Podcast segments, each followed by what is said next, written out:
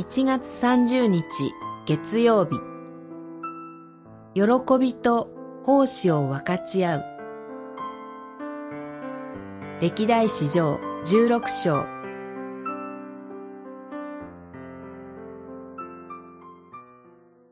ダビデは主の皆によって民を祝福し、イスラエル人のすべてに、男にも女にも、パン一個と夏目ヤシの菓子、干しぶどうの菓子を分け与えた。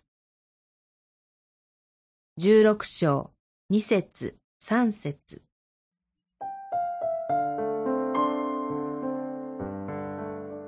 神の箱が無事に運び込まれ、ダビデの張った天幕の中に安置されました。前の章でダビデは神の箱の帰還を心から喜び踊りました。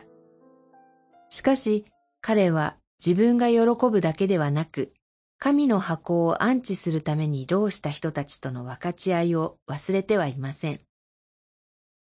ダビデは主の皆によって民を祝福し、イスラエル人のすべてに、男にも女にも、パン一個と夏目ヤシの菓子、干しぶどうの菓子を分け与えたのです。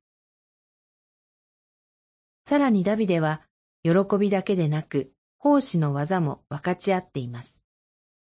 七節に、ダビデはその日、その時、初めてアサフとその兄弟たちに主に感謝を捧げる務めを託したと記されています。彼が今まで担っていた奉仕を後継者たちに引き継いでいます。こうしてアサフたちのリードによって始まった賛美が八節以降に記されており、詩篇の中にも収められています。